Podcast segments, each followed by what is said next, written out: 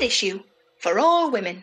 Hello, Hannah here, and welcome to this week's Sunday Chops, in which I talk to the historian Sarah Churchwell about her book, The Wrath to Come, Gone with the Wind, and the Lies America Tells. I chat to Sarah about the mistruths spread by Margaret Mitchell's book, Gone with the Wind, and the film adaptation, where they came from, why they were so readily accepted, and how they fit into America's tendency towards myth making, as well as the lost cause, the treatment of Hattie McDaniel, and why Scarlett O'Hara spoke to the women of war torn Europe. Now, you probably know this already, but just for those who don't, or just as a reminder, there's a bit where Sarah's talking about the Republicans, and you might think, does she mean the Republicans? She does mean the Republicans. Back in the day, the Democrats were the party of the slaveholding South, and it was the Republicans, as Barack Obama liked to remind them, that were the party of Lincoln. Hope you enjoy this. Until next time. Sarah, welcome to the Standard Issue podcast. Oh, thanks so much for having me. I have been looking forward to this interview since I read your book back in June. And if proof be needed, I actually watched Gone with the Wind for you, and there's not many people on earth I would do that for. I had actually seen it before as a kid because my nan loved it. But for me, the biggest surprise in watching it again was that I'd actually sat through it the first time because it's really long, really yeah, unbelievably long. In fact, it does that thing where it ends halfway through and you think you're over and there's a whole other bit of the film to go.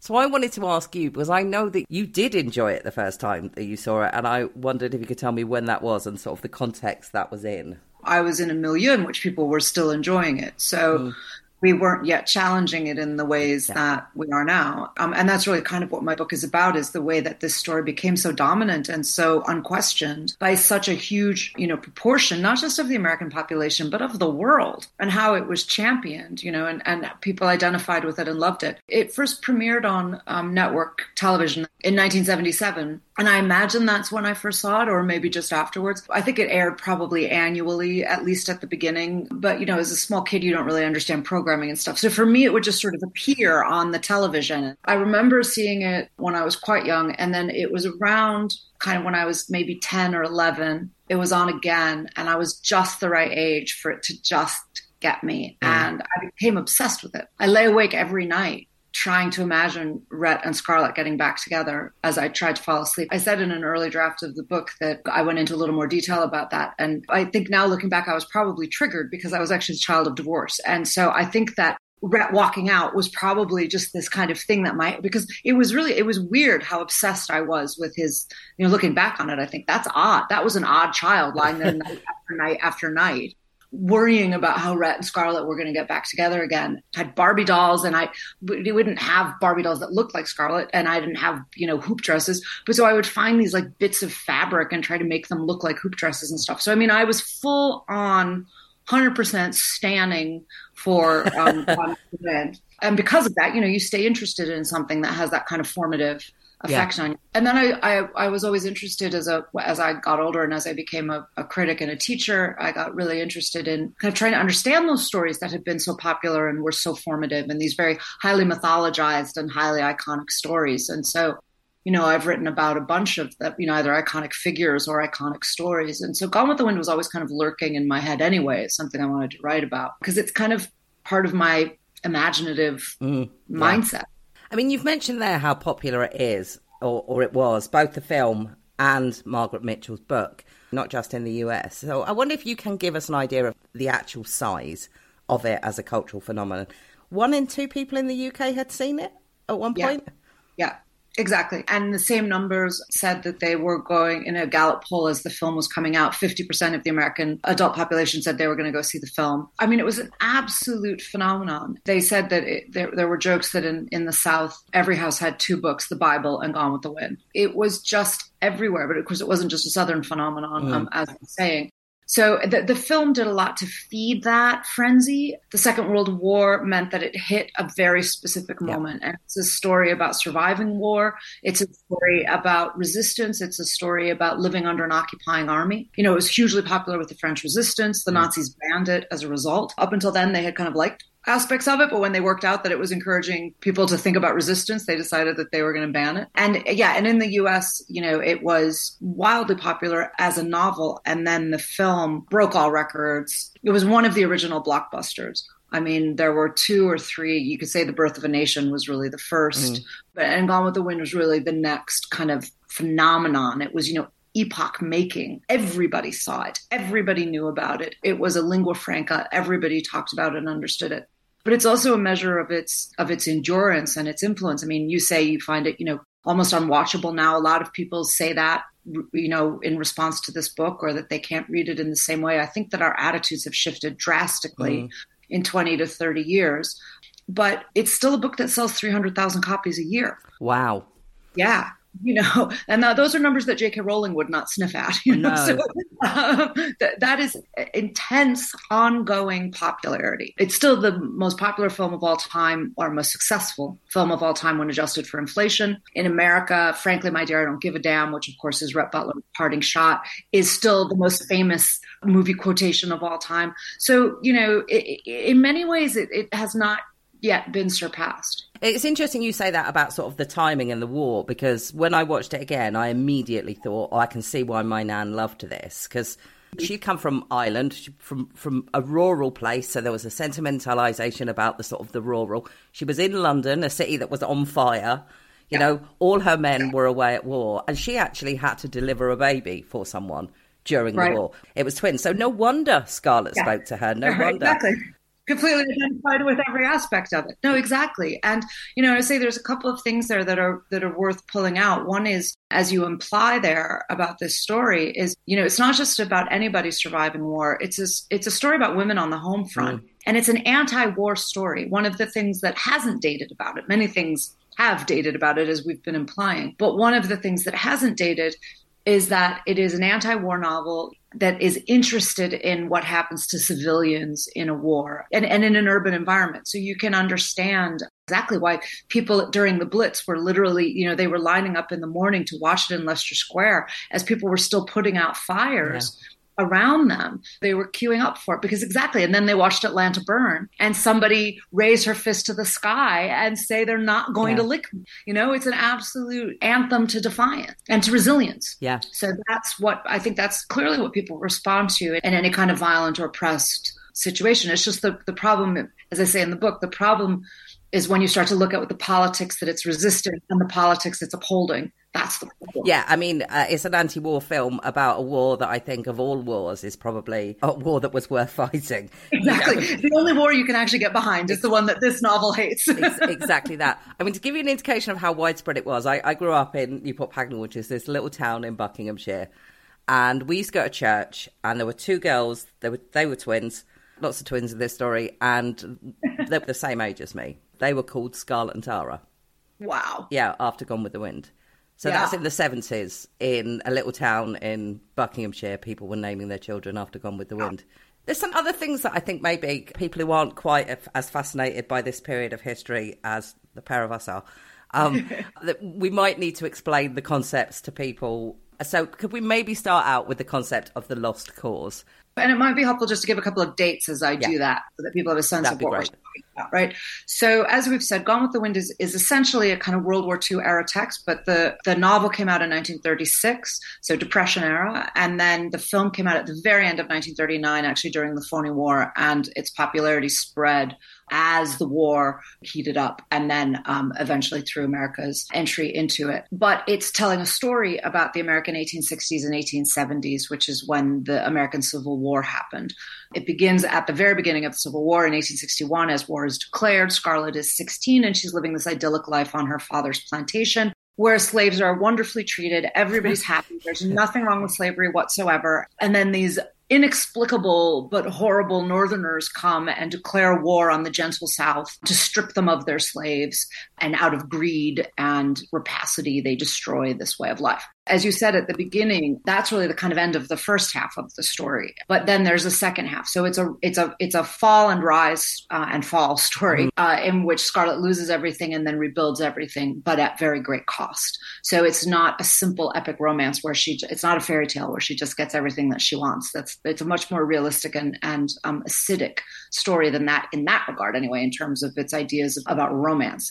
It takes us through the early 1870s and what historically was the re-establishment, the reintroduction of white supremacy in the South after slavery was abolished. So although slavery was abolished, white supremacism was not, racism was not, black people were not um, politically, legally, socially, or economically the equal of white people. And, and I don't mean that in the terms that they're not you know, that we can see still see structural racism today and talk about racial inequality or economic inequality. We're talking about a system in, that was a, that was really slavery in all but name, and they were technically emancipated, but had very very hmm. few mm. avenues to exercise their freedom. At the same time, the white South had lost this devastating war. And so they began to tell a series of revisionist histories and self serving mythologies about the war that they had fought, why they had fought it, and how they had come to lose it. And that broad set of mythologies, a propaganda campaign, really became known as the Lost Cause. And it was a romantic whitewashing of the slaveholding South that said, as I described at the beginning of the story, that said that slavery was great. There was nothing wrong with it. The slaveholders were nice. The Southern way of life was an agrarian idyll and it was ruined by the industrial North and its greed and it, what they called its war of aggression. So that idea of the lost cause is that these noble soldiers went to war. Okay, they were doomed to lose, but it was a noble cause. Well, it wasn't a noble cause. They went to war to fight for race-based slavery, not just to maintain it, but to expand it. That was actually what precipitated the war was the South's determination that as new states came into the Union, they would come in as slave states, um, and that they would therefore be able to get more land in order to expand their slave empires. And that was what the war was fought over. And they engaged in a disinformation campaign. And that's a really accurate, I'm not being anachronistic, I mean, they wouldn't have used that word, but it's a very accurate description of what they did. It was a deliberate attempt to rewrite history in their own favor and to deny their own responsibility, to, to shrug off any accountability, and to insist that everything they did was was totally justified and to point fingers at everybody except themselves. And that whole complex of ideas that I just described mm. became in shorthand as the lost cause because you can't say everything that I just said, You can't do everything in minutes to explain this every time you want to talk about it. So that's basically what the lost cause refers to. I think there's something else I, we probably need to clarify here, and it's the motivation of the North in the war. Because every so often, you know, on Twitter, I'll see a journalist or a historian say something along the lines of, if you think the Civil War was about anything other than slavery, you're wrong.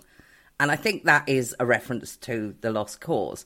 But actually, if you're talking about the North, that statement is, is incorrect because at the start, the war wasn't about slavery.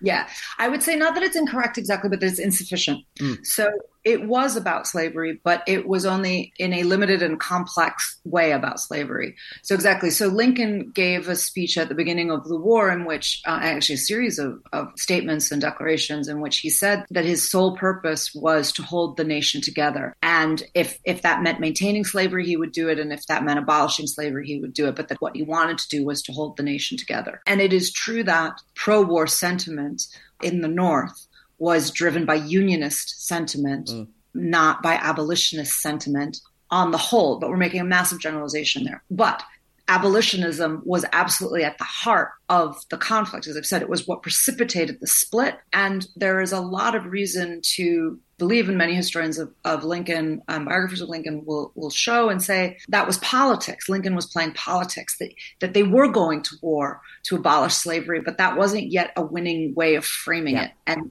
and unionism was a winning way of framing it. And through the, the fight itself and through unionism, they won Northerners over to the cause of abolition as well as the cause of holding the, the nation together. We understand why my nan loved this film. I can understand, you know, why people in the South loved this film. I find it difficult to understand how people who lived in the North loved this film. People whose grandfathers presumably fought in this war on the right side, enjoying a film that perpetuates a lot of myths that really undermine what their grandfather was fighting for. How do you explain that? Yeah.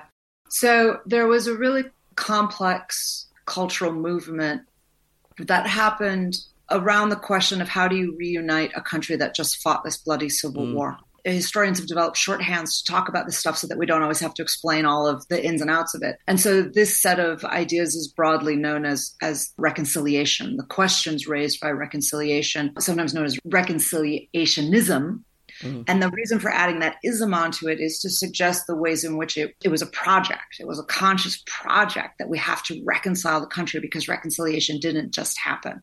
So, what kind of reconciliationist stories do you tell? What kinds of ideas do you start to circulate that will enable these people who were literally murdering each other, you know, on a battlefield yesterday? How do you say that tomorrow we're all going to be brothers again under the same flag. So it's not just a question of how your grandfathers fought, it's about you the next day. Mm. So what happened was that the people who went to war to uphold slavery were not going to suddenly repudiate it or suddenly discover that they wanted multiracial democracy. And that is very much what did not happen. But by the same token, the North that did not go to war to fight slavery per se was kind of okay with white supremacism. Some were, some weren't. Now we're starting to make generalizations, and this is where it gets complicated. But there were divisions on the Republican side and in the North about how best to to reconstruct, to use Lincoln's word for it, how to reconstruct the nation. And there were radical Republicans who were pushing for what we would now just call civil rights. Like, but they were like they were out there radicals suggesting that black and white could be equal as an absolute outlier position, right? Yeah. But there were some people who held that position and were fighting for it. But there were many more white people nationally who felt that they were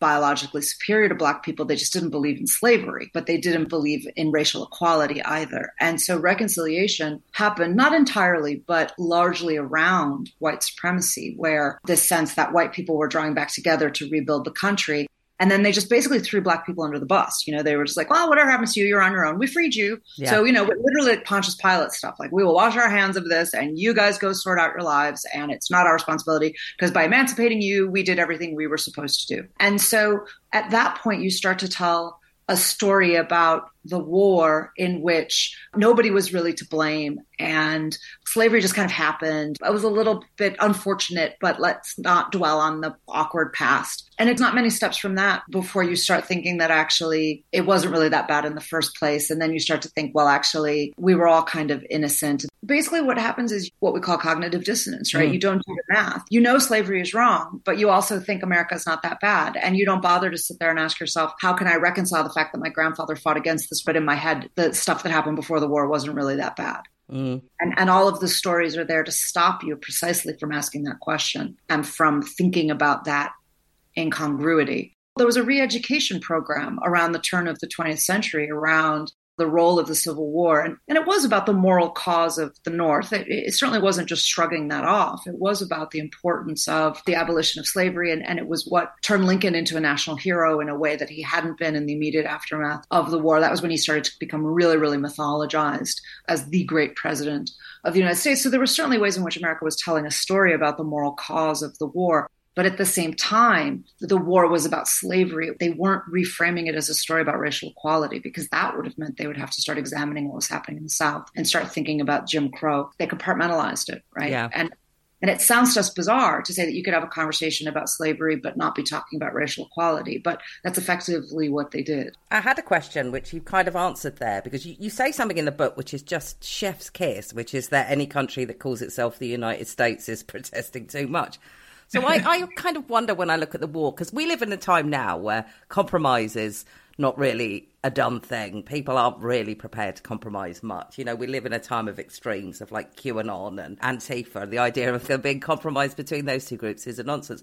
So I've always thought that perhaps the South's busy rebuilding everything it can rebuild in terms of, you know, let's try and bring as much of the old world back as we can.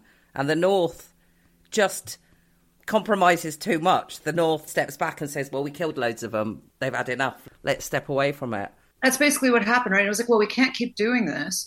And so the North was like, well, we got what we could. And then they pulled back. And so there were many who were outraged and saw that as a total betrayal of the promises made to Black people, which it was, both literal promises and figurative mm. promises. Mm. But there were many more white people who were like, well, you know what? We fought a war. What more do you want from us? And they became very focused on the project of making money which, you know, was really the post-war, the great revolution in American life after the war was about the rise of modern capitalism. And so the great African American historian W.E.B. Du Bois said, and I, I, quote this right at the beginning of my book, he said, you know, the South was, words to the effect of, the South was only interested in justifying its actions, and the North wasn't interested in anything except making money. Yeah. And that's why they were willing to rewrite the story to the extent that they did.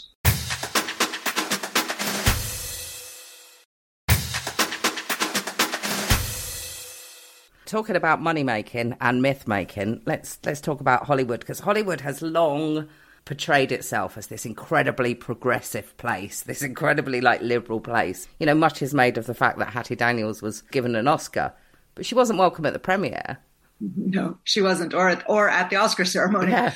So, so yeah, so Hattie McDaniel, she plays Scarlett's nurse, who's called Mammy in the film, and she brilliant performance. It's one of the things that I think keeps the film from having completely dated. Is Hattie McDaniel's subversive performance as Scarlett's first enslaved, and then kind of, but as her devoted kind of surrogate mother figure. And McDaniel sends up the stereotypes of the of what we call the the minstrel, right, the minstrel figure. Mm but she also totally humanizes her, and, um, and it's a brilliant, brilliant performance. It's hilarious too, and very mordant and undercutting, and you have the sense that she's the only one who knows what's actually going on yeah. in this in this absolutely silly place, you know as you say, she was not welcome to the premiere. Uh, none of the black cast was because it was held in Atlanta, which was segregated at the end of 1939. The theater was whites only. And so they were just not invited, right? You know, one of the things I point out in the book is that, you know, this is literally, a, this is in order to tell a story that insists that nothing bad happened to America because of slavery. And Gone with the Wind says nothing bad happened. Yeah. And it's all fine now. There are no bad consequences here at all. And literally black people can't get into the into the film. Incredible. And that's what I mean by that distinction between slavery and racial inequality and mm. racism.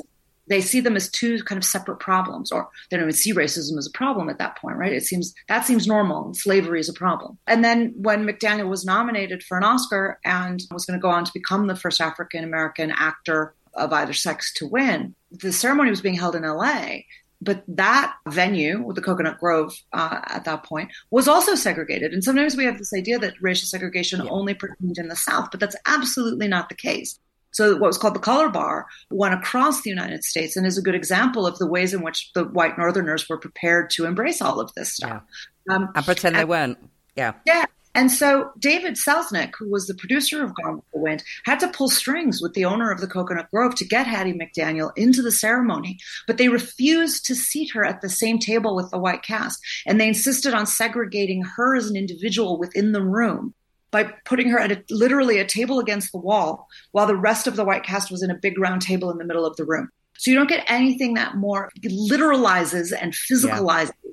segregation than that. And that was in LA. So as you say, you know, supposedly the liberal bastion, mm. certainly the North, but no, you know, and the other example I always use is that people talk about the Cotton Club in the 1920s in Harlem, and everybody's like, "Oh, mixed race paradise." And if you've seen um, Baz Luhrmann's The Great Gatsby from 2013, yeah. he has these mixed race speakeasies where everybody's hanging out and black and white are dancing together. Did not happen. It's absolute BS. The Cotton Club in Harlem yeah. was segregated. Yeah. It was whites only for customers.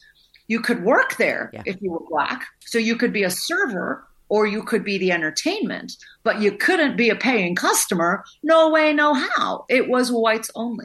But you know, the, the thing about the myth of, of Hollywood as a liberal bastion is that Hollywood was first and foremost always a commercial enterprise. Yeah. And you know, Sam Goldwyn famously said, "If you want to, if you want to send a message, call Western Union." Right? he didn't think this was about politics. He thought this was about money making. Yeah. And now Selznick was interested in art, and he he was one of the more visionary filmmakers who, who at least he wanted to make it classy. He certainly cared about that, and you know, you could argue the toss about did he conceive of it as an art form yet, but was certainly thinking in those ways and not of it simply as a commodity to sell. Mm. But the vast majority of studio heads just saw it as a commodity to sell. And it, it could say whatever it wanted as long as it didn't screw up their business. What's interesting about the debates about Gone with the Wind, even at the time that it was made, as I talk about in the book, there was a very, very, uh, there was a big controversy, a very active fight about whether the N word would be spoken in the film. And the argument was about whether the film would get boycotted. And that was the leverage, right? So there were a yeah. lot of black people objecting to it on the on a moral basis and, and pointing out that it would that it gave gave rise to violence. But then there were white people arguing against it in Hollywood, but on the basis that it might lead to a boycott and nobody wanted that. And then Selznick was arguing for it on the basis of verisimilitude, but he also didn't want, he said, he recognized that there could be parallels with racial bigotry and with fascism in Europe because he was himself Jewish, the son of immigrants from what is now Lithuania.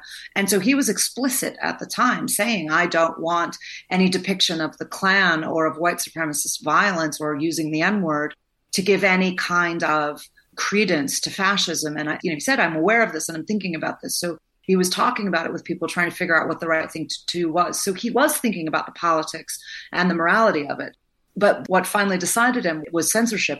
The censorship board of Hollywood, which was called the Hays Code at that time, because it was worried about boycotts, said, you know, we're, we do not want you to use the N word. And he also wanted Rhett Butler to be able to say, frankly, my dear, I don't give a damn as he walked out of the story and out mm. of his life and nobody had ever said damn on film, at least not since the Code era. And ultimately, Selznick was given a choice. It was a literal trade off, and he could have one or the other. And so he sacrificed the N word, which he wanted to use in the name of realism, that Rhett Butler could say damn on his way out the door. So he could have one bad word, but not the other yeah. one. I suppose that panned out for him in the long term, given how famous that, that expression is. Yeah, certainly in terms of the film's longevity, if it had the N word, it, it yeah, you know, it would be it would be in a even. It's already there are debates about whether we should be watching. Yeah. It. But if it was throwing the N word around the way the novel does, I don't think there would be any question. My last question for you, and I'm sorry, it's a big one.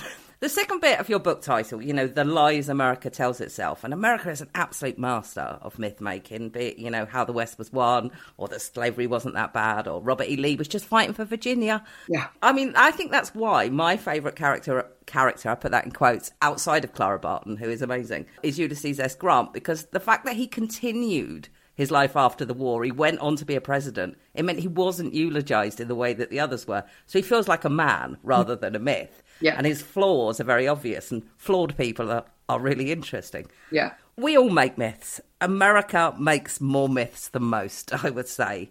Why is that? And then who pays the price of it? Yeah. So I, what I say is that I think that we're certainly more susceptible to myths than many other societies, and maybe we make more than most.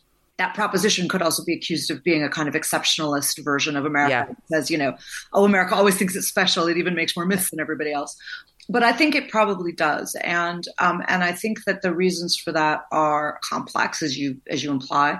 But one of the important ones is that because it is, was, and is a nation explicitly founded on a society, explicitly founded on a series of ideas and and that didn't organically develop at least at the beginning out mm. of just proximity and language and religion and shared cultures and all of that kind of thing it became very dependent on those ideas and those ideas have to get transmitted through story. The history has to keep proving the truth of the story that you tell mm. yourself.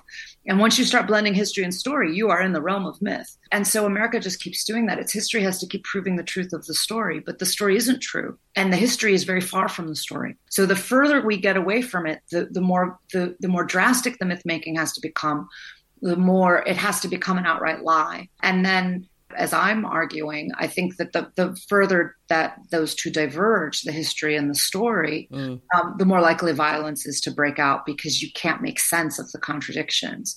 The story that you're telling yourself is not the reality that is in front of you, and and that means that people are inhabiting different realities, different understandings of where they've come from. And so, you know, I think that you know everybody kept being so shocked when when Trump was creating these alternate realities, and that was the phrase that we used about his presidency. He was like, "How can he create this alternate reality?" And everybody falls for it, and he just announces that the weather followed a different pattern and everybody agrees with him. And they say mm-hmm. um, you know did something a storm didn't do? And it's and it's ludicrous. And how did this happen so quickly? And I think America's always been inhabiting an alternate reality because you know I go back to that found that foundational contradiction where we claim to be a nation of freedom with slavery at the heart of it. Well, that's an alternate reality. If you say yeah. a nation based on freedom and you are literally domesticating slavery while yeah. you're while you're saying that, Yeah. And, and you're telling a story about freedom that literally pushes slavery out of the language of that mm. story. Mm. And that's the reality. And, and also, just to add, women. Yeah, without women. Women were not equal either at that point, were they? No, certainly not, and still aren't, as we can see from the event this summer. Yeah. If anybody is in any doubt. Exactly. There is a constant disjunction between the claims that are being made and the and, and the political realities that underlie the claims. And as I say, that, that that divergence is a gap that, as we can see, kind of breeds violence. Oh, your book is so fantastic, Sarah. I enjoyed it so much. I enjoyed it so much. I went on to read your book about Marilyn Monroe, who, yeah, 60 years in August, wasn't it, that she's been yeah. gone? Yeah. Well, what, do, what do you think her legacy is? that's a tough question to end on. yeah, I'm like, that's a different, that's my, my head has to be in a different place. I think her legacy is, we were just going there, her, her legacy is about women and agency. Yeah. Uh, her legacy is about women's ability to control the narrative about themselves and to create their own identity the way that men are permitted to, to reinvent the way that men are permitted to, and to define their own persona to define their own legacy, to define, even in her case, their own career, to, frankly, to just get the respect that you earned. And then, you know, how sexuality and femininity plays mm. into that. So, you know, hers is a legacy really about, about women, sex, and power. She's such a fantastic actress as well. Last year, I watched All About Eve, which I'd yeah. never seen before. Oh, it's terrific. And she's in it for, I don't know, five minutes, and she's incredible. She's fantastic in it. She's hilarious. Yeah. But, but of course, everybody thinks that she was just playing herself there and uh, or at least they used to. I mean, now I think yeah. she gets a little more credit for for the cleverness of that performance, but her timing is impeccable. Yeah. And her ability to deliver a comic line from the beginning was always just perfect. And again, she she was never given credit for being a comic actress. She was just treated as a joke. And she was like, I'm not a joke. I'm a comedian. Yeah. There's a difference. And they couldn't see the difference. Literally, you know, that was the last thing she said to her last interviewer. She ran after Richard Meryman a couple of days before she died and had given this long interview and said, please, whatever you do, please don't make me a joke.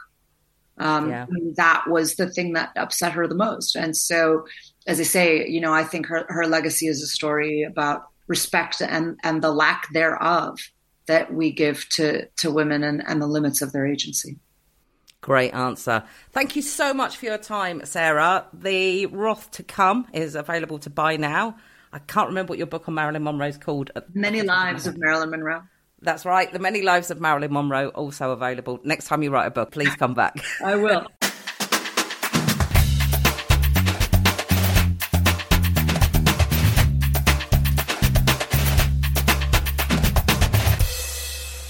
Standard issue for all women.